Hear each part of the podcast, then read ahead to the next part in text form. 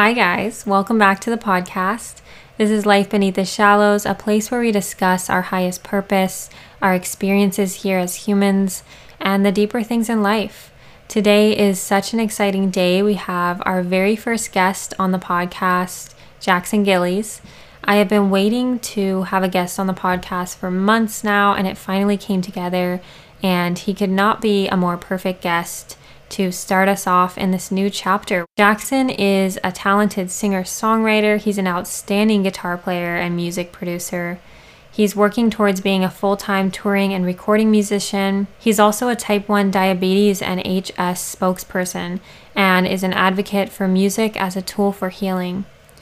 I met Jackson a couple months ago in Santa Barbara and instantly was inspired by his story, and I think you guys will be too. He gave an incredible TED Talk in Santa Barbara in 2017 in which he discusses his life story and journey with his condition HS. He also appears on American Idol in 2019 in which he stunned the judges with a beautiful cover of Make It Rain by Foy Vance which I will link in the show notes below if you'd like to check it out. He has sung alongside and been mentored by the great Kenny Loggins and currently performs in California along with many other great artists. Jackson is, to me, a living example of not allowing his circumstance and challenges in his health and in his life to hold him back from his greatness.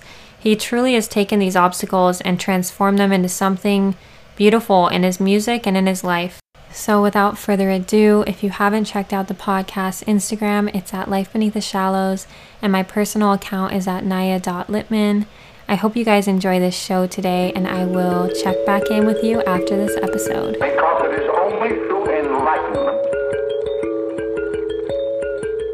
Welcome to the podcast, Jackson.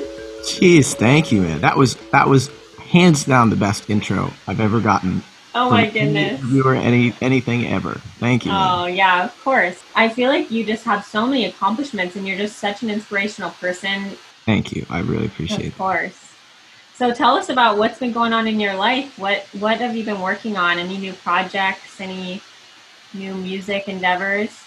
Yeah. Um God, well, uh so American Idol was 2019.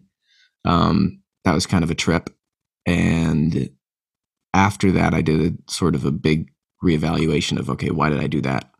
What am I doing? Um, and I concluded that you sort of you go on that show to promote yourself. It's a promotion tool essentially. And I realized I was like, I don't really have anything to promote of myself. I really wanted to get songs under my belt and a vibe, as the kids say. Um, and I ended up going to school in London for about a year from September to March.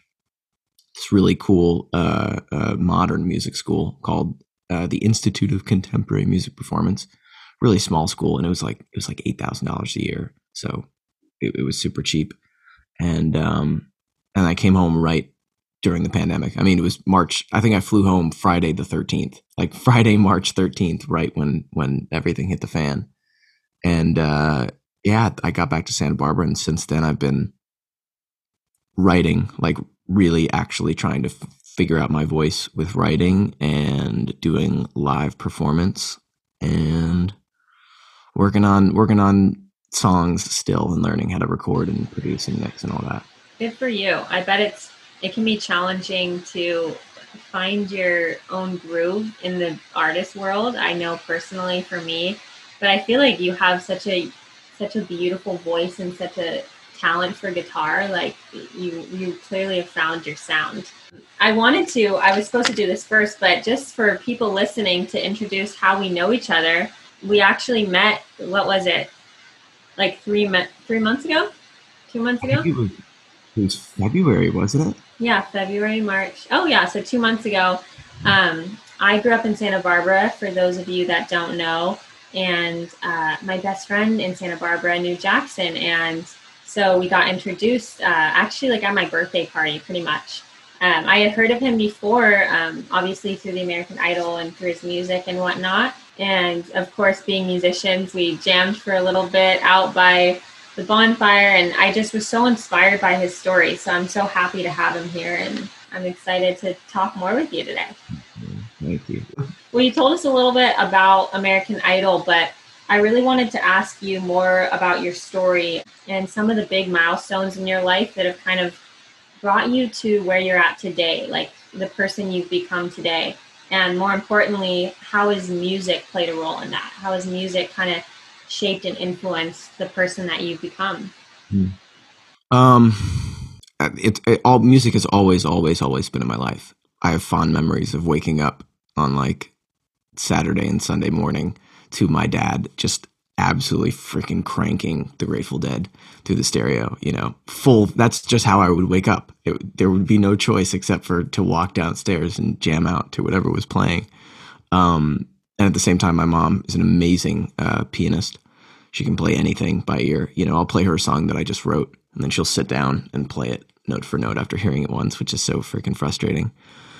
Um, and I got into and I, I never learned how to play guitar up until about six or seven years ago. So I always sang. I was just into musical theater and uh, always did that. Always did every school play I could I could get my hands on. Um, I was Tom Sawyer in sixth grade. I like I tried tried out and I tried out with a song from Les Mis. Oh my and, goodness! Uh, I remember walking into school and like somebody telling me like, "You got it! Like you got the part." I'm like, "What?" And there was Jackson Gillies, Tom Sawyer. That was my first ever lead, and I was That's like, adorable.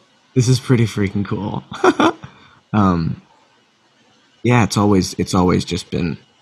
I've just always been obsessed with music. It's just totally, totally naturally in my blood.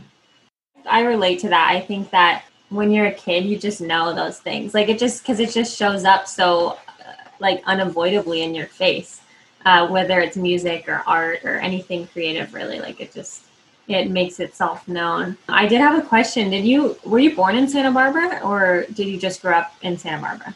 No no i moved i moved here like seven years ago. That's when also i oh gotcha. uh, i was born and raised in long island new york. Oh nice. Yeah. sweet. How was that change for you?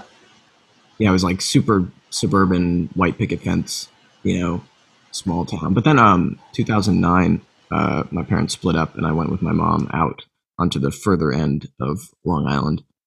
And God, we moved like nine or 10 times in, in 11 or 12 years, um, finally ending up here. But uh, it was a big change. Well, we, we lived in New York and then I'm a type 1 diabetic and I was trying to get better control of my blood sugars and New York is really freaking expensive. So we ended up moving to Florida uh, when I was 14 I loved it, absolutely loved it. You know, it was super cheap, and you could just walk out to the beach from where we lived. I mean, it was a, you could throw a rock from the water from from our front deck, and uh, and then I got diagnosed with HS. Got you know, I started getting these abscesses on my on my inner thighs, like six or seven of them. I couldn't walk for a while, and the and the naturopath who diagnosed me was like, "Yeah, you just moved to the worst place possible." It's like there's no oh organic food here. It's hot. It's humid. You got to get out of here. So then, uh, yeah, about a year. We were in Florida for a year and then moved out to Santa Barbara. Gotcha. So how old were you when you got diagnosed with HS? You said. 14 yeah 14 wow and so for those of you that don't know or even for me who might not know too much about the condition do you want to kind of elaborate on what what it is yeah yeah i'll give you the rundown um, uh, HS is short for hidradenitis suppurativa. Um, it's an auto. It's technically not considered an autoimmune disease, but it's basically an autoimmune disease. It's autoinflammatory.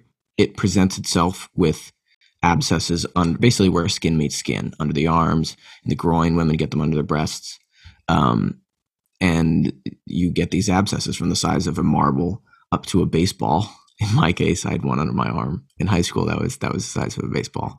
Um, and what I've concluded from it stems from it stems from basically what you ingest in your it's alcohol or tobacco or even stress. Anything that you put in your body is not processed correctly through your stomach, through your gut, and it comes out into your bloodstream, and then your lymphatic system tries to deal with it. The lymph, you know, the lymphatic system is the trash basically highway of your body and where you have lymph nodes where skin meets skin tries to deal with it and it gets totally overwhelmed and it comes out through the skin 230 million people have hs globally oh my goodness. Wow. 4% of the population I'm so sorry that you had to go through that. I know that you've since kind of used it to spread awareness and become more of an advocate for the disease. Can you tell us a little bit about what you've done since getting diagnosed to kind of spread awareness and create more knowledge on the subject? Yeah. Well, when I when I first got it, I was out of school for like probably two months, like a month and a half, two months, just because I was in so much pain. Um, and I also hated school. Any to not go to school was was fine for me. Um, and so I'm secondarily I'm a type one diabetic, and I got diagnosed when I was three. When I was three years old. Um, and I ended up doing like little commercials and photo shoots for JDRF, the Juvenile Diabetes Research Foundation. And it was it's they have a huge marketing campaign. I mean, you see billboards, and Mary Tyler Moore has it, and, and Tyra Banks, and all these people. So when I got HS, I was like, "Where's the awareness? Like, where's anything about this condition? Where's the representation? Any representation?" And so naturally, I just told people. I was they were like, "Where were you? Like, thought you were dead." and I was like, "Yeah, I got these freaking weird things on my on my thigh and my groin. Like, you know, I got these weird weird skin things." And the first day that I came back, I talked to a girl on the bus on, on my bus home, and she's like, "I get those." It's like, really? She's like, "Yeah." And I I lost touch with her, but she probably had HS. Like, it's really, really common for for a lot of people to have it. I had a much much worse case, but um, but yeah, just I, I think that's that's more important than any ad campaign or you know television commercial is just speaking to people on a face-to-face basis and showing them oh this thing that could be my worst and deepest darkest secret. You just tell someone and they don't care. They don't give a shit you know? Yeah, yeah. like they're not going to judge you different. It's that insecurity that that makes you hyper fear what someone will think or what someone will say and you know you think you're going to tell somebody and they'll go i don't want anything to do with you anymore they're like Yeah. okay that's really the reality of it Yeah, I was gonna ask you, like, how did it affect your confidence level? Fourteen, you're like right in, right in that first year of high school, was it? Or yeah like Yeah. how did that affect your confidence and your self esteem? it, re- it really kind of didn't I, I can totally see that for you. I feel like that's a, and that's really amazing. That's again why I just think you're such a strong, uh, just kind of resilient person, and I admire that. Like I can totally see how that you're just like, okay, yeah i was a cocky little shit but in a, but in a but in a good like not not in a not in an egotistical way i was just like it's it's that mindset of since being a diabetic since three it's like you have an issue complaining about it isn't going to do anything yeah, or ha- y- y- I just was built in with this mindset of, okay, there's a setback. I'm going to live life normally as if it weren't there because there's no other option. Um, yeah, I remember showing up to school with a cane. I was like, check out my cane. I had my friends put stickers on it, and it was oh like you know, making the most out of it. So then, um, what led you to your TED Talk? Was it 2017? Yeah, yeah, yeah. Yeah. What led you to want to do that? Was it did it naturally fall about, or did you kind of more pursue it? No, it was it was it was a totally natural thing. Um, they have TEDx Santa Barbara, so TEDx is like an independently. There's like the big TED, and then there's TEDx, which are which are smaller ones in towns. And this girlfriend of mine posted on Facebook. She was like looking for music for the TEDx event. And I was like, oh, that'd be super cool. I'd, I'd love to play. I submitted some of my music, and then their people reached out to me and were like, uh, "Dude, you definitely have a TED Talk. Like, you have Yeah, the most yeah. TED Talk, TED Talk ever." Um, and that was in, I think July, June or July, and the TED Talk was in September. And they were like, you know, everybody's been working on this since March or April. I mean, you put months and months and months. and it's Yeah, a yeah. 15 minute presentation, no cue cards, no prompter, no memorization. And uh, me and my mom and my stepdad just spent the next three months violently writing this thing. I mean, uh, they they really put a lot into it, and we ended up writing it, and and I memorized the whole thing, and it the the impact from it has been amazing. I think it has two hundred thousand views on YouTube, something like that. and- Yeah, I watched it yesterday, and um, it has like two hundred seventy thousand or something. Oh my god, it went up. And I wasn't surprised though because it was such a well written and well executed. Like your presence on stage is is impeccable. I was super impressed. I was like, wow, that's one of the best TED Talks I've ever seen. And your your like personability, you're able to like relate it in such an honest way was just so fascinating to me. I was from the musical theater. Yep, that, that'll theater. give it to you. Diction and teachers saying "Eat with every consonant. I'm such a little nerd in that video. Isn't that great? I got my glasses, Now you look so different. and my bowl cut. um, yeah, that was just that was so freaking cool. Like, who gets to do that? Like, Yeah. who gets to just give a TED talk? I, I, and that's that's the biggest thing that I think I mentioned it in that video. Like, I think I don't think everything happens for a reason. I think that's bullshit. I I think that we are all just bundles of atoms, and everything has an equal and opposite reaction. But I think it's the human superpower to be able to make sense of things that happen that are bad and to find the positivity in them. I think that's the true mark of, of a human being. Um, And that's what happened with, with having HS. You know, it, it forced me to not, I would be a party animal. I can't drink. I can't smoke. I'd probably still be living in Florida and it's Tuesday. I'd probably be still hungover from the weekend, you know, and I'd be in a frat and, and maybe not that, but it, it's, it's allowed me to really hyper focus on taking care of myself and being a musician and finding more in life and Yeah. maturing really fast.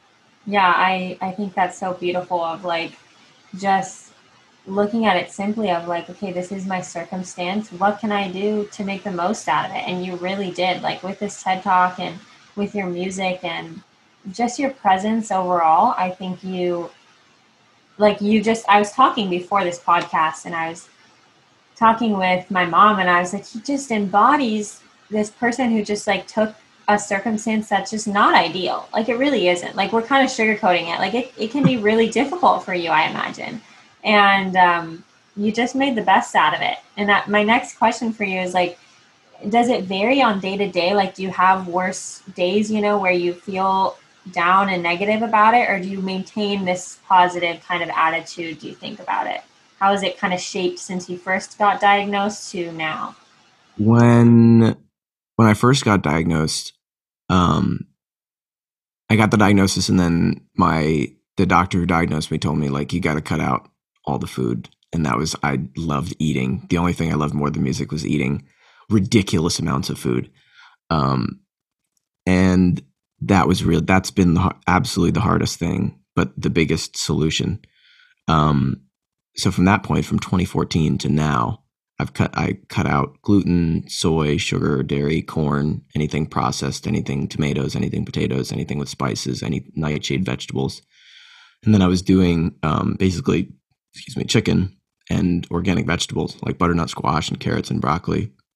But just in the past two months, I've cut just down to chicken. I literally eat chicken three meals a day for Oh every single meal. Um, that's hard. Yeah. Tell me And about it's, it. Oh it's- my it's god. freaking expensive, man. But um, yeah, it's it's it's not even so much. It's not even so much that. It's not even so much the food thing. That's difficult. It's just a compound. So sometimes I'll wake up and I'll be flaring, and I'll I'll have I'll have inflammation under my arm. I'll be like, okay, shit, I didn't sleep all night because of that, and I have this pain under my arm and I have to get up and clean this pan if I want to eat a meal. I can't just eat something. I can't just take out a bowl of yogurt. I have to clean this pan and I have to wipe it down. Then I have to cut the chicken. I have to salt it. I have to preheat the pan if it's going to taste good at all. I have to do that. I have to cook afterward. I'm on four hours of sleep. I have a rehearsal to go to. I have to come home all the way from that rehearsal if I want to eat before the next thing I have to do. It's just like, it's all these little ball rolling things that'll make you tear your freaking hair out at the end of the day. Yeah, I mean, that's just not something that many people have to focus on, right? Like to it almost gives you like or it gives me this deep sense of gratitude that I can get up and choose what I want to eat in the morning. Like I really um I couldn't even imagine having to do that. Like you said, sometimes just our life circumstances just give us these things that we just you know we don't like and we have to kind of work with. So what do you do to kind of manage your mental health Do you have any practices or things you do when you're feeling like really just over it, over the over the repetition, over the you know condition you have? Um, I, I'd say the biggest the biggest thing that comes from my mental health isn't even it's a whole other ball game. I mean that is that is annoying, that is frustrating on some days, but I am I'm so easily prone to depression. I think every musician on earth is. Um, I just had it this weekend. Saturday, I played. Uh, I got to play for Earth Day for Santa. I was the musical director for Santa Barbara's. Oh my goodness, that is really cool. That's awesome. So freaking! I got to play at the Arlington, which is like Yeah. two thousand seat theater. Albeit it wasn't it wasn't full. You know, it wasn't a two thousand seat packed house, but it was me and and two other artists, two other bands, and uh, I got to play a forty five minute set in the most beautiful theater, one of the most beautiful theaters in Santa Barbara. All my homies were you know sitting in front cheering me on, my family too, and it's just the most life affirming thing in the world. I get to all everything, all the food, all the prep, all the writing and hours of practice lead up to that 40 minutes of just getting to be on stage and do whatever the hell you want. Um, and then Sunday, I wake up and I am just completely depressed. And it's there's nothing wrong. I just had the best day ever yesterday. But it's it's the chemical imbalance in me that you go from that crazy high to total normalcy, and it feels like a low. Like I wake up and I'm like, what do I do today? What do I do today that's possibly even at all comparable to the day that I had yesterday? And that's my biggest struggle is going from when my highs are high, they're the best. Like when I'm having a really good day, it's the greatest feeling in the world. Everything clicks and everything makes sense. Music sounds better, food tastes better. And then the next day, you don't have such a good day and you have to just make sense of it. It's the hardest thing in the world to do. Um, I try to I try to breathe. I try to start my morning with breathing exercises. I'll just sit on my floor and like really no phone, no anything, concentrate and breathe. Um, I won't use my phone for the first hour of the day. I haven't been doing that for a while, but that really makes a big difference. That's hard. I don't know how. Yeah, I. It's not as easy as you think when it's like such a habit. I've tried that for like the last couple months, and it just has not been successful. It's impossible, man. How do you start? Do you do yoga? Do you do morning yoga? Well, so I I can relate in terms of the depression. I experience it a lot, especially yeah after periods of like really positive times in my life. It's almost like I associate like this neutral feeling with just low, like you said. Like it's not even like anything crazy is going on in my life necessarily, but it triggers this like I want to live my life always up there. You know, I don't know if you can relate to that, but that's how I feel. And I'm still figuring it out. I think it's like a lifelong process. I don't think depression is something that eventually you're just like, I just don't experience depression anymore. I do notice the more I do the things I don't want to in the moment, the better I feel. So, like meditation, you're never going to want to do it when you're depressed, but knowing that I, I'm not able to do what I need to do when I'm depressed, it that's what kind of motivates me to be like, I have goals and I have things I, you know, that I need to get done. But yeah, I'll do like Wim Hof for my first start of the day because when I experience anxiety, I notice I breathe really shallowly. So that gets me oxygenated. Really recommend that. It's like 10 minutes out of your day, you know? Mhm. I do Wim Hof. Um, when I'm feeling really anxious or depressed, I'll do like a guided meditation.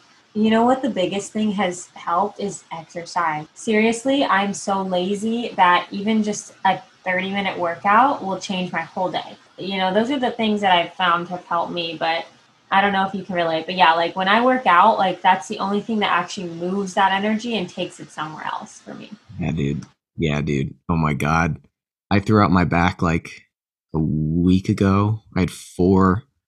I threw out my back at the end of the, at the beginning of the week, and then I had four gigs. I played Thursday, uh, Wednesday, Thursday, Friday, Saturday, like two and a half hour gigs, and I just skirted through them. My back was like okay, and then I couldn't work out, and I had been working out.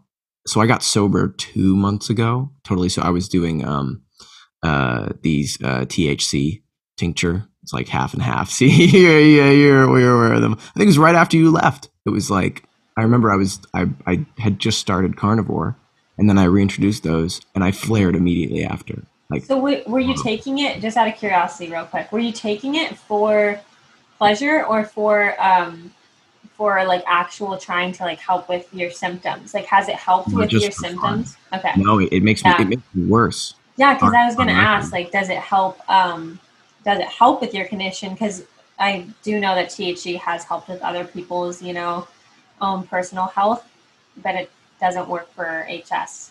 Because Gotcha. THC itself is kind of, for a lot of people, it's inflammatory. It's an oily sort of inflammatory thing. Gotcha. Um, yeah, so I quit. It was just such a direct corollary. Like I had no flares because I was eating super clean and I wasn't doing them. And I did them maybe two or three times. Like I got high two or three times that week, and then immediately a flare on my back that just made it miserable to get in my car, get in and out of my car, to sit on any surface. Um, and so I just replaced that with going to the gym six days a week. I was literally almost every single day, and I loved it.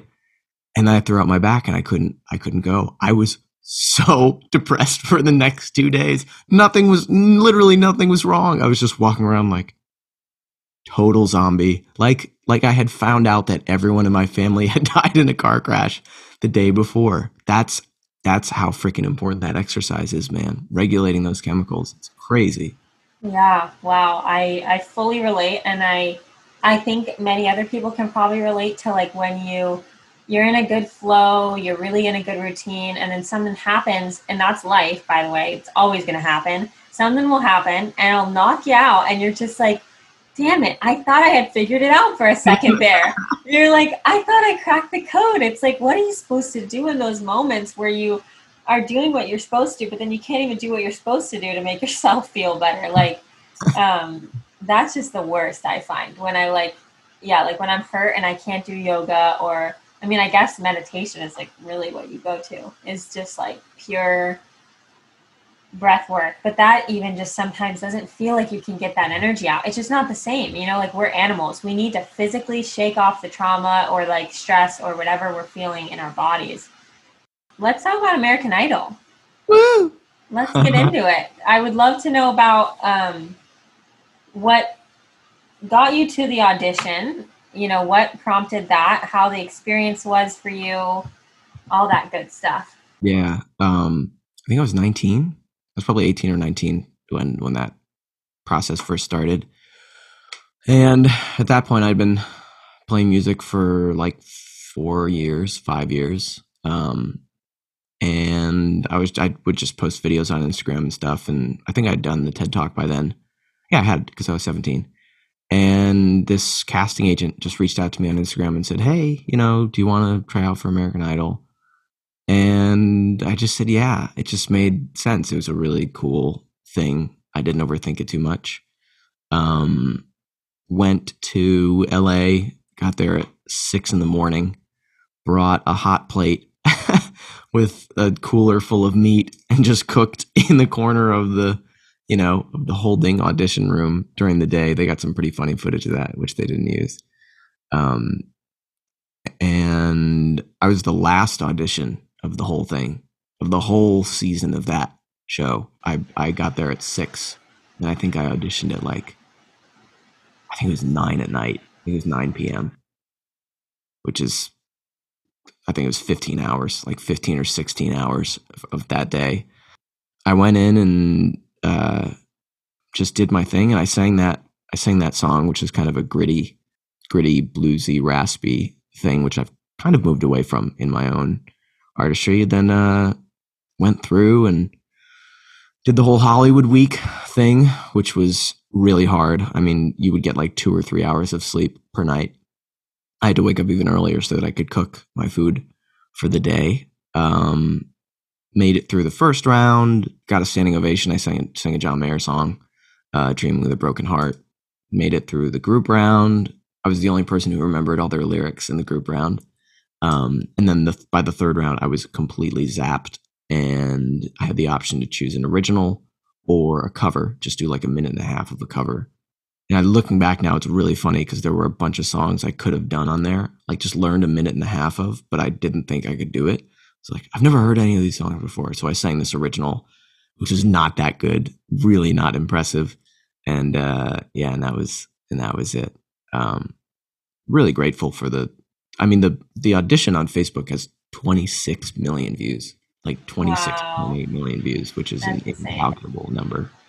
Um, I think the biggest thing is is what it did for people with HS. Honestly, like having Lionel Richie say the name of the condition and say what he said, which was he was like, um, he's like, I had a lot of things bothering me when I woke up this morning, but I'm going to go to sleep without a care in the world because of what you go through, which is incredibly sweet. And uh, so many people got to listen to the TED Talk, and so many people commented on Facebook like, I've had HS for 30 years and I've never told anybody. And they didn't even know diet was a thing. I mean, un, unfathomable pain for the majority of their life. They just said, you know, I just told my family or I just told my partner and and this and this and that. And that's like that's more than any big number could could ever mean. Really cool. That's amazing. That's I remember watching the. I've watched it a couple times, but I watched it right before, and um, I'm gonna link it in the show notes so you guys can watch it. It's really a great audition, and plus you connect with Katy Perry, who's also from Santa Barbara, and that was just so epic. Yeah, I loved watching that. You did such a good job. So I'm curious. With these shows, obviously, it's not what it seems. So when you first auditioned, was it the audition that was taped or did you have a pre-audition before that Yeah, there's a there's a pre one. You just you go and you you meet some producers and you know they decide if, if you're going to go to the to the big audition and they were they they they liked me. Um, I had a feeling that it would go on, but you do the big audition and then you don't know if it's going to air. Like gotcha even if you get a yes, they might not air it. But I was so worried about it. Of course, they did like an eight and a half minute piece. Like the whole audition is like seven and a half minutes. They did the whole, you know, because I have a good sob story. They love. yeah they- i was gonna say like do they do they ask you about that stuff before you get in like i'm so curious like do they say like yeah like is there anything really hard in your life that like we Oh, should yeah. know about Oh, totally, totally. It's the only. it's Re- tv you know like that's the reason why I got the the you know the gig that I did. But you Um, also, that's not the only reason because, like, some people have gone through the auditions and their voices are, you know, they're okay, they're good. And then their story is like really intense. But I feel like they just use some people's stories sometimes and exploit them.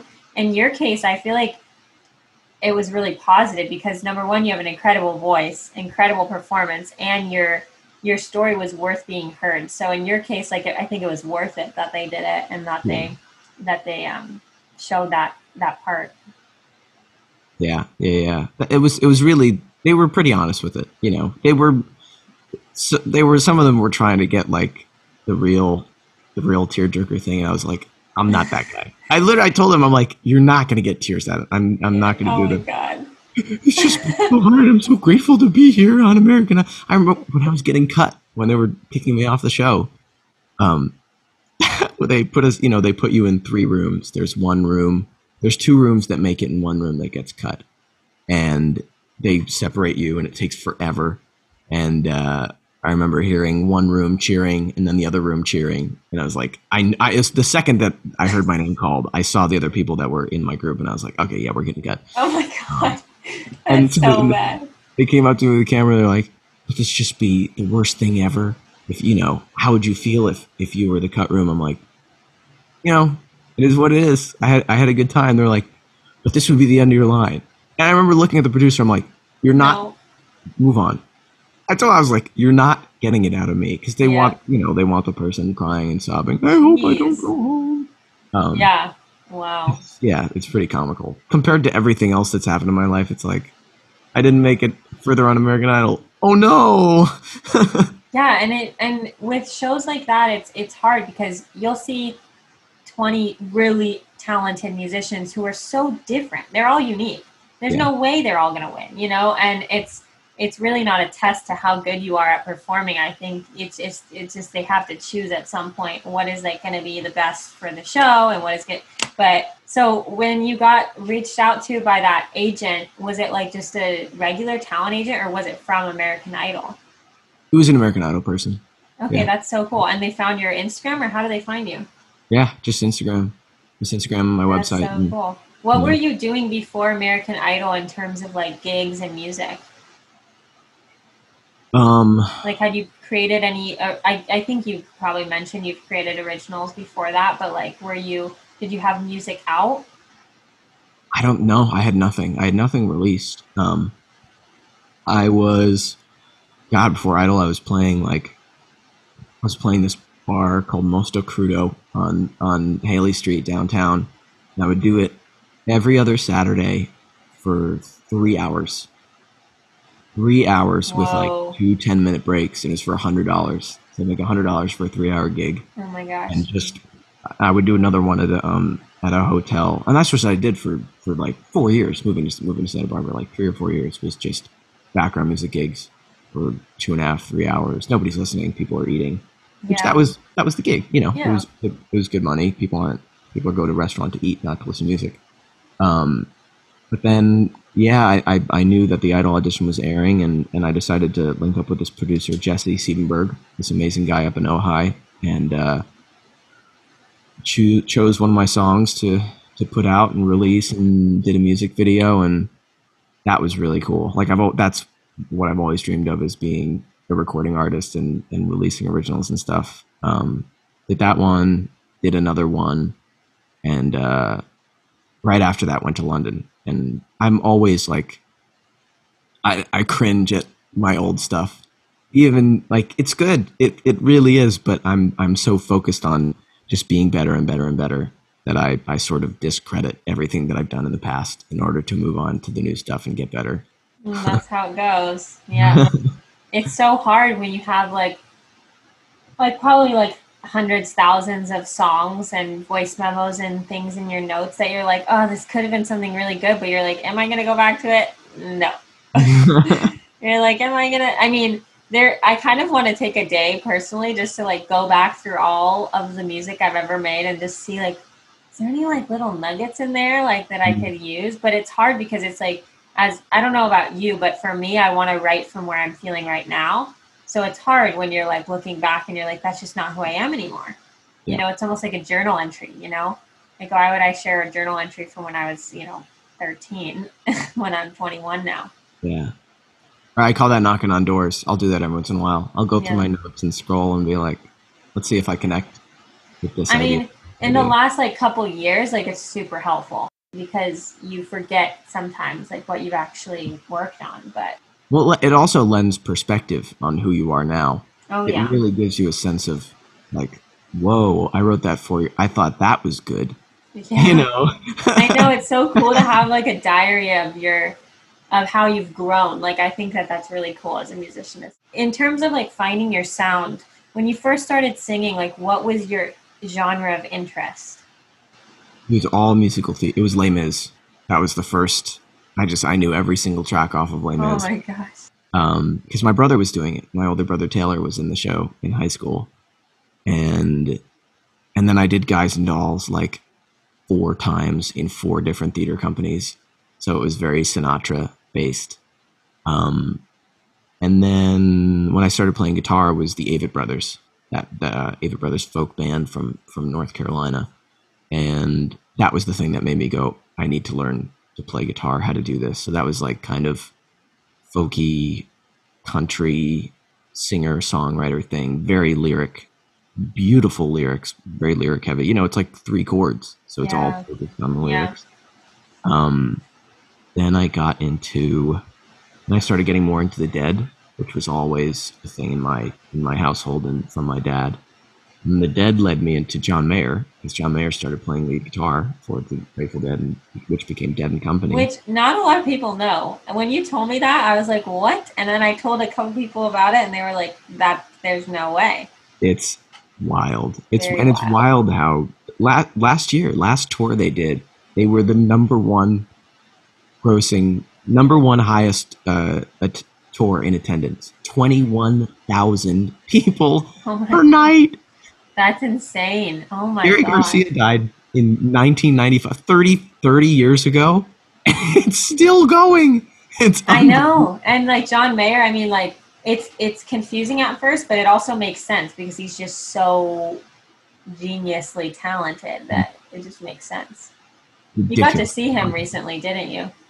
Yeah, yeah, How yeah. was it? It was really good. You've seen you've seen him before, right? Or I'd seen him once before live. I've seen him. I've seen John Mayer live twice, but I've seen Dead and Company like eleven times. oh my gosh, yeah, I'm envious. We have one place in Maui called the MAC, Maui Arts and Cultural Center, and that's where like big named artists will come. Nobody ever comes here. It's like ridiculous. So growing up here, you know, like you barely saw anyone. So I still like I can count on one side of my fingers how many concerts I've been to. It's like it's so mm. sad. But that's gonna change hopefully in the next year or so. But yeah, I would Yeah. love to see John Mayer. We got to get you to a Dead concert. I know. I have like a Grateful Dead hat and a Grateful Dead shirt because my dad was very into them, obviously. And yeah, I would love to see that. I would love to. I definitely think um, a move to California is coming up in my near future because uh, there's just so much more out there in terms of music and connections and whatnot. And I'm so like grateful here, and I really admire certain aspects of living on an island. But there's just only so much you can get out here, you know. Yeah. Is that the beach outside your door? Or is someone lawn blowing? I hear like It's- is that the ocean? I hear. Sure, let's say that. If that's the ocean, guys, no, it's totally. I just moved, so my old house where I recorded podcasts, I had like a perfect setup, Yeah. and here it's just like you know, this is what we're working with. Is the beach in the background? beach. Yeah, Oh, the God, waves are just so big today, guys. yeah, add a little ambiance. Yeah, I don't know. It's like this bizarre white noise in my room, and I'm trying to figure out what it is. But That's pretty funny. yeah. Yeah. Okay, Oh, well, um, go that, ahead. that- yeah, that was leading into what I'm the musical thing, the John Mayer thing, that led me into pop, and now I'm trying to, I'm trying to kind of blend all of those. I have sort of the John Mayer blues guitar thing, but I also really fell in love with Coldplay, like heavy, heavy into uh, Parachutes, that first Coldplay album. Um, and then that led me into uh, Lizzy McAlpine, who's this amazing singer songwriter. Um, really, really quiet, beautiful, and also pop, uh, but amazing lyrics, amazing production. Um, and I'm trying to find my way through all of those influences to do something of my own. I love all those artists, especially Lizzy. Like I haven't listened to every single song she's written, but I've listened to most and she's so good. She just has I mean, she has the musical theater background, right? And you can tell because of the way she just articulates and she's like so soft spoken yet so like powerful with her voice and she's just so good. And I she's a lyricist too, which I really admire. Like I don't think a lot of people are um well, there are a lot, but for the most part, people I've met are not like lyric heavy. They're more like they're just about the music, you know, and the beat or whatnot, and they don't even pay attention to the lyrics sometimes. And growing up, that's all I cared about. Like if I was like listening to a radio station and the lyrics didn't make sense to me, I'm like, how are people missing this? I don't understand. I don't know if you can relate, but I'm sure you can. Oh God! Oh my God! It's right. It's I. I people listen to music. I'm like, how are you listening to this right now? Like, how are you tolerating this music? No, that yeah, that is her. Her lyrics are on a totally different, totally different level, and it's it's even more impressive because the music is on a totally different level, and the production is on a totally different level. You have to listen to the um to the new album, Five Seconds Flat. Yeah, i've I noticed she has new stuff coming out. She's performing a lot more as well. I noticed, which is awesome. It's so Yeah. cool.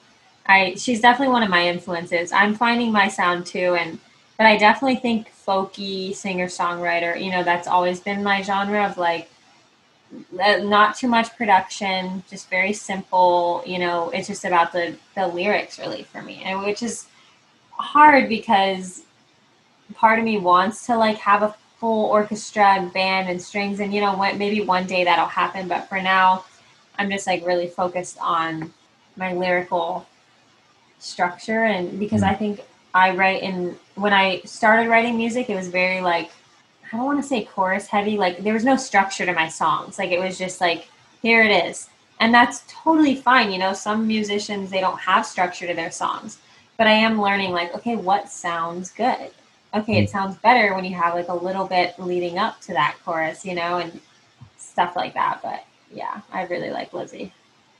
Very inspiring. For sure. We talked about American Idol. The last the last thing I wanted to ask you though about American Idol is like the coming off of the show. Just what was that period like for you? Maybe like six months to a year after coming off of the show. You talked a little bit about um, it and about your move to London and all that. But what was it like? What did you decide to do? Like, did, was there momentum, or did you feel like kind of a it come to a halt musically? There was definitely a ton of momentum afterward upon, uh, you know, announcing that I was doing the show. I think that was like my light, most liked post on Instagram that I've ever had, which is pretty cool. I I really struggle with social media. I can't tell you how many times I've downloaded and then deleted Instagram for my own mental health. Um, but yeah, after that, I did um, I did the the single, and that was right around the time when my audition aired. Um, I got to play some really cool shows in Santa Barbara. I played the Red Piano for this uh, fundraiser, and it sold out. Like that was the first time I've ever had a ticketed event where it was just me as a headliner, and it completely. I mean, it was to the to the walls with people. Um, that was amazing. We raised like fifteen thousand, like 10, 10 or fifteen thousand dollars that night for this for this event. Um, people donated, and then we auctioned off these guitars that I signed, and I was like, "I'll play a private concert if you, you know, if you if you buy this signed guitar." And um, I think I did another one or two shows after that. Um, did anyone recognize you in Santa Barbara? Just out of curiosity, like did anyone stop you and be like, "Oh, are you on American Idol?" For sure, for sure. That's Almost so every time I went out for like for like the next little while, if I just went to Whole Foods or I was walking walking downtown, I got recognized in New York. I was at a Dead show and I was in the pit, and this woman offered me a joint, and I was like, "No, I'm good, thank you." She's like, "I feel like I know you from somewhere," and I was like, "Do you watch American Idol?" She's like, "Oh my god!" she started freaking out. She told Olive, she's like, "This is I watched him on American Idol." I was, you know, five and a half thousand miles away from home. That was that was a riot. That was pretty cool. That would be an epic moment for sure. yeah, yeah, that was that was like that was super fun. And then it just it it naturally sort of died out, especially when I left the country. You know, I I kind of put a halt to everything musically, playing gigs, and I just wanted to write. I did not have songs. I I wasn't consistently writing songs that I liked. I wanted to be able to import life and export music. Um, and I went to London and I was just banging my head against the wall while I was there because all I was focused on was I wanted to write. Like, how do I write a song? How do I write a song? And I was just writing crappy songs. And then eventually I just sort of let go of it and I realized I really needed to work on myself as a person. I had very little kind of social skill from missing so much high school. And I just didn't know how to be a human being without music, without making music a thing or walking into a room and not having to let everybody in the room know I'm a musician and I'm good at music. Yeah, and this is what I do. I just thought that's what friendship was, was like providing value to the people that I that I was talking to. And just in the past, even last year, I was still working on that. Um, my buddy Ben, who I absolutely love to death, gave me a real reality check because I was asking him about that, about me talking too much and talking about myself and how he felt about our friendship. And he's like, I love you, man. He's like, I always want to ask how you are. And he's like, I stopped asking because I knew you were going to tell me. I was like, oh, and it was true. Every time I'd walk up to him, I'd be like, What's up, bro? How are you, man? Oh my God, this thing happened today. And then this thing happened today. And I just thought that was what friendship was as opposed to letting someone else go first and listening and really deeply listening and, and, and all that. So that was the beginning of that journey was in London, learning how to be a person.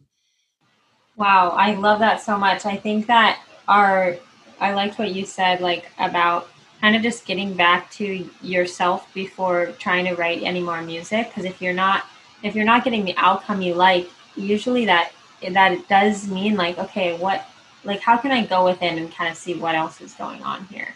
Um, at least that's been my experience. So I really love that you shared that. I think it takes some as an artist, like it takes some a lot of rediscovery so many times. I don't think there'll ever be a moment where you're not doing that, like taking a pause and just like checking in and seeing like who do I want to be? Am I in alignment with that person?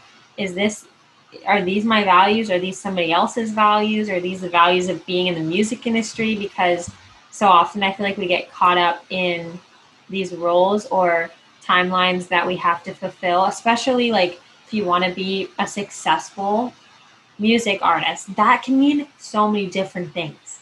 There's just no one definition for that. Like maybe in the past, successful would be like, you know, you're touring and you're known.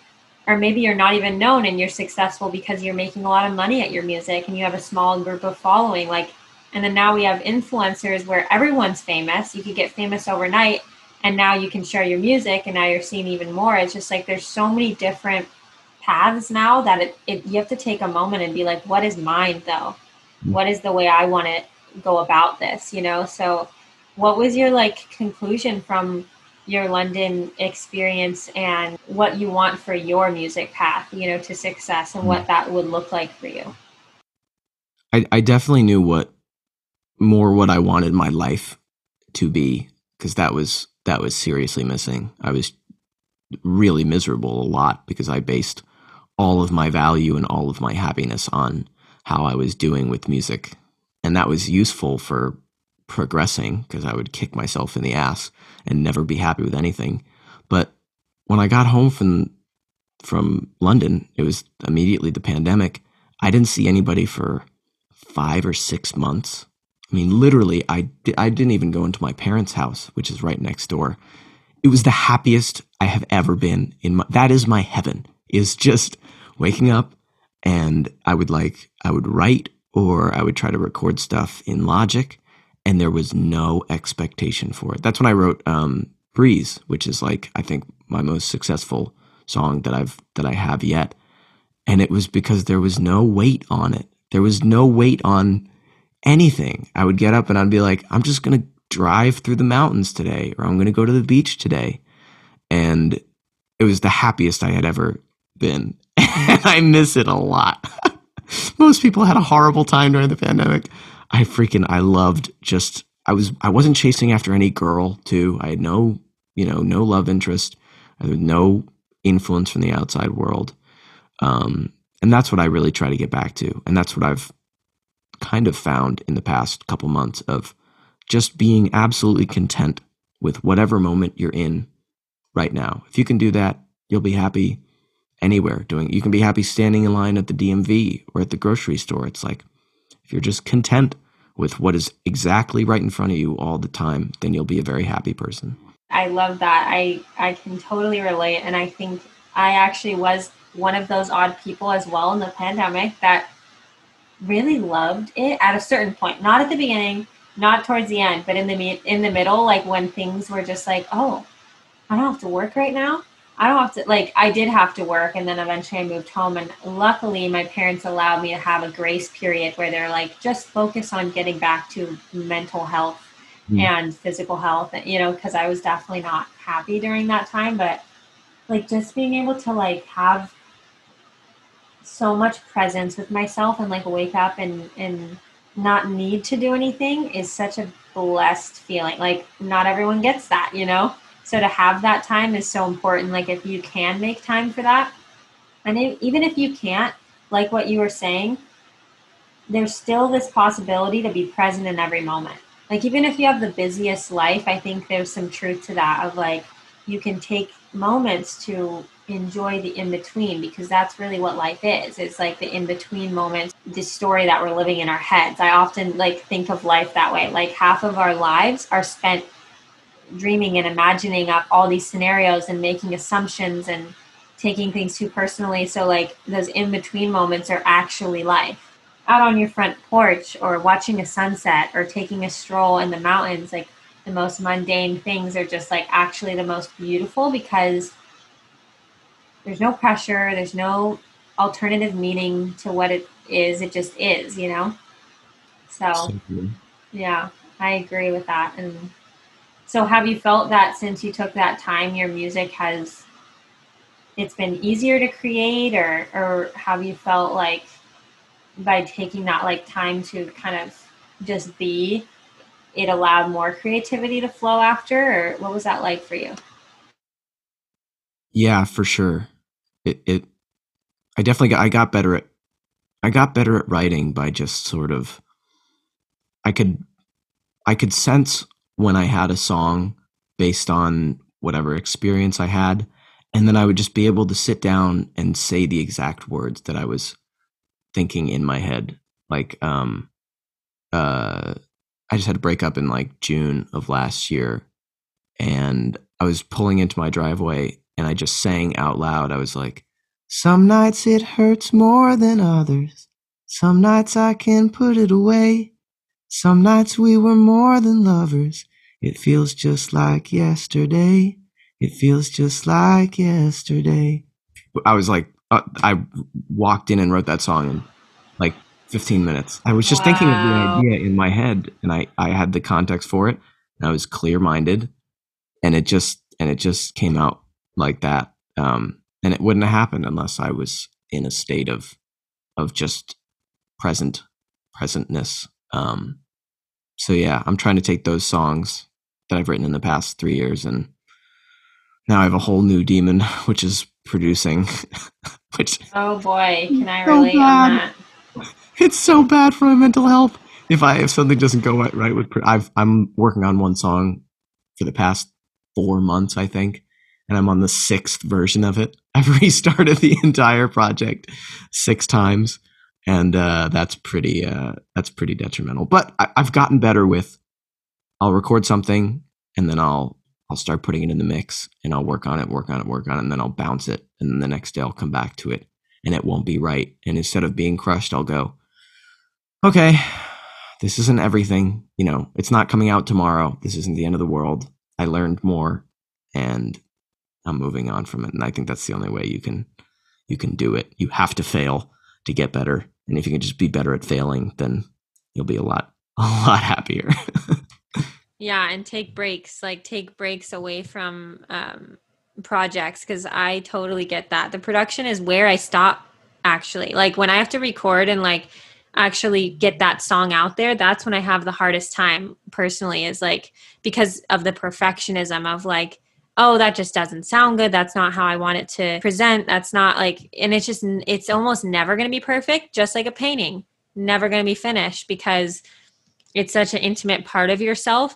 That's why like when you're writing a song that's not super personal it's almost easier to put out because there's less of a connection there's less of a depth there's less of a weight to it for you that you're just like um oh, okay i can do this you know and there's not but then when you put those songs out, they don't mean as much as like the ones that really, you know, you know, are a reflection of your life. I think any like great musician, they write about their lives and their own experience with love and life and challenges and and um yeah, so I I get you on the production part though. Do you produce all your own music right I'm now? I'm trying to. the last the last yeah. three songs. The the very most recent song that I did, I Could Have Loved You, I did with Lizzy McAlpine's producer, Philip Etherington.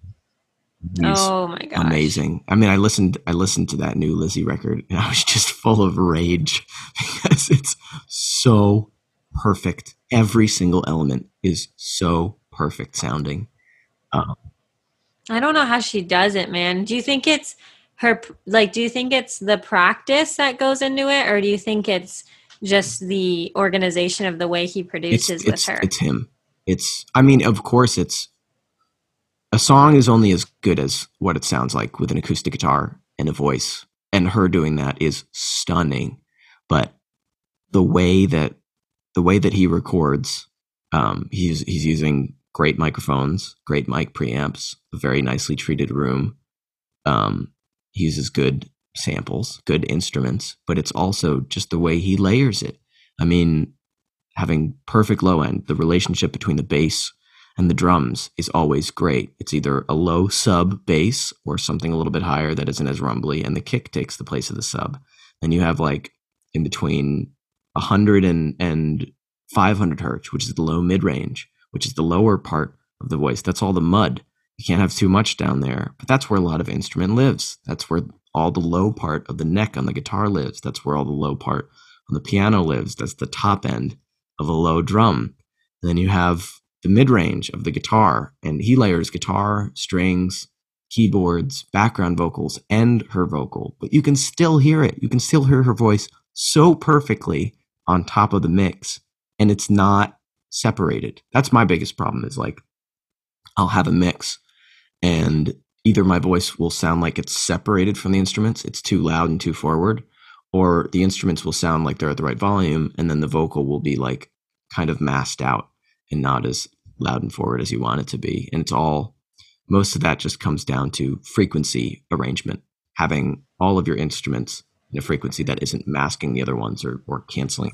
Yeah, the EQ. That's yeah. I I like work with that a lot when um when I'm trying to work on the later production of my music and it's so difficult. You have to be very skilled to know how to do that. But then with producers like him, he probably has just like a rhythm, you know, of like to to get the outcome he wants. That's just how production works, I think, is you just get better at knowing for your voice what sounds good and and where to put it.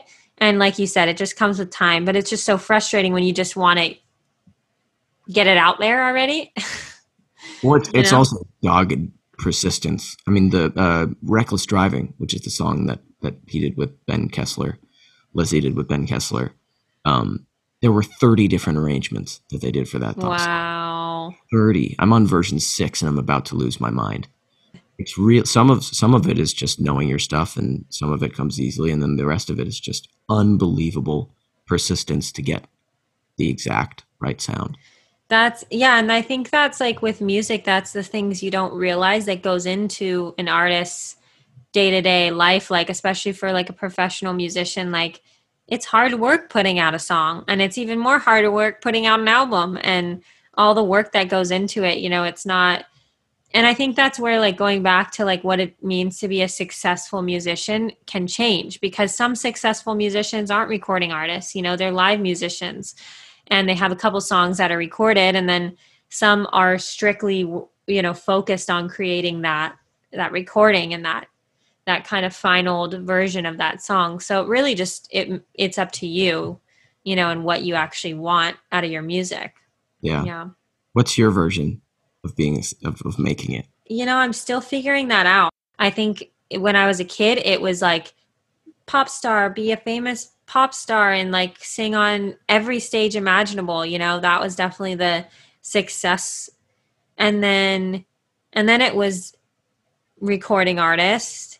And now it's like okay getting better at performing and being a confident confident in because i feel like you have a lot of confidence um, in delivering you when you sing. At least that's what i've noticed. I i wouldn't say i'm not good at that but i would say it floats in and out and i don't have a consistency with that. So that's like my latest focus is being successful to me means being able to show up as who you are to the best of your ability and just play good music but also but also show people where that came from you know and and be authentic to that. So obviously i would love to record and tour and and be heard and seen as well but i'm learning to be patient in the process.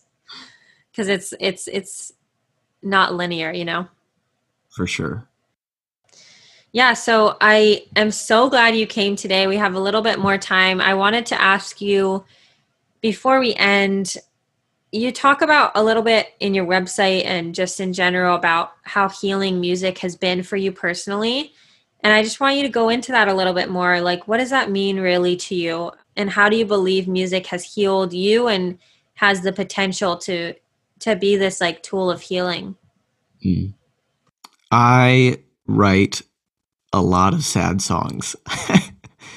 and people don't really get it sometimes. They're like, why do you write so many sad songs?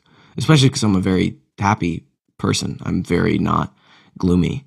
Um, I love happy songs. I love up songs. There are like two sad Grateful Dead songs ever. Um, but I listen to a lot of Grateful Dead. And what music has done for me is taken a moment where I literally can't function, where there's nothing else I can do, um, like being in bed with HS or just being so depressed that I don't want to get out of bed or move or talk to anybody. And it just makes sense. Like when I really get in those down states, last week when I, you know, when I when I couldn't work out and I was and I had just finished those gigs and I had nothing to do. I was so miserable and I just went time to get to work and I sat in this chair and I sat at this desk and I just worked on that song. And for the next 4 hours I had something to do other than you know, I couldn't watch I couldn't watch a TV show. I couldn't focus on anything. Um so that's what that's what music does for me when I'm in those absolutely low points, I'll sit in my car and and listen to you know Phoebe Bridgers. I'll listen to that Punisher album, and it just makes sense. It feels good, even when you're. It feels. It's the only thing that feels correct when you're in those horribly low states because it makes you feel understood. It makes you feel like you're not the only person going through that, um, and that the world isn't just this happy right place. Um, and I hope that my music can do that for for other people as well. Be that um, be that thing that you know when they just got broken up with or had a really shitty day, they can just sit in their car and just crank it and and have some sort of release. That was very beautifully said. I agree with you a lot on that. I think music is essentially the soundtrack to our lives. You know, when you say yeah, like you're having that main character moment, like that you're not doing it without music you know it's it's really like this it's like a connector you know like i and when i visualize it it's like an energetic connector between those moments like you said where um something might be telling you one thing and you're just like no that's just not how i feel. And music is like the thing that's like yep i'm on your side here. And it i think it's just so beautiful when you can find that one song that's like this was written towards me. Like it was written for me is mm. very special. And to be able to write that for someone like you said and like to be able to help someone feel a little less alone or a little just validated in their experiences is really powerful. And i think i think that's awesome and i think you're already doing that with your music and you're already doing that with your endeavors and and just your presence like i really i am so glad we got to meet and i can't wait to see like what you do in the future and just how you grow as a musician. Thank you, man. Thank yeah. you. Thank you so much for having me. Two things. First, how can people connect with you, find you online, and listen to your music, and also just find your kind of your platforms, your online presence? Yeah, you can go to um, jacksonsings.com. Jacksonsings.com. Everything's on there. Amazing. And then on Spotify, it's just under Jackson. You pronounce it Gillies, correct? Yeah, yeah, yeah. Cool. That's also linked through the website. Awesome. Well, just to conclude the episode, is there any last minute words of advice you have to musicians, young musicians, or old musicians who are still finding their way? Any tips or personal advice you have? Play for yourself. Play for yourself. The biggest, uh, just in the past few months, the the the best music I've played with this. Uh, I'm doing a trio project, um, just myself on electric guitar and then bass and drums, and uh, the best I play with them is when we're just playing for each other. It's it's hard sometimes because you get in a room of people and you read their energy and you go, okay, I'm going to try to play quieter. I'm going to try to play maybe this genre of songs. And it just makes you think about what you're doing and you're in your head the whole time. But if you just go, I'm just going to play as if the three of us were in a room and just having fun. That's when you play your best and that's when you give your best performances. So if you're nervous about playing in front of people or what they're going to think, don't care. Uh, it's easier said than done, but don't care what people think. Just play for yourself because in four hours when your gig is over, they're going to forget that you exist and then you're going to have to go home with yourself. So if you play for yourself, you'll, uh, you'll get better and you'll be happy. I love that. I'm definitely going to take that advice for my next gig. So thank you, Jackson. I hope you have a, such an amazing day and thanks for coming on the podcast. And I hope to see what you do soon, see new music coming from you. And if you guys want to check Jackson out, which you definitely should, I will link all of his his fun little links in the show notes. And yeah, thank you so much. Thanks so much. Such an awesome first guest on the podcast. I hope you enjoyed Jackson's story as much as I did. If you'd like to check out his music and more about him, you can click the links in the show notes below. I hope you guys enjoyed this week's episode and have an amazing week. As always, check out the podcast on Instagram at Life Beneath the Shallows and stay tuned for new episodes by subscribing to whatever platform you're listening on. Thank you so much.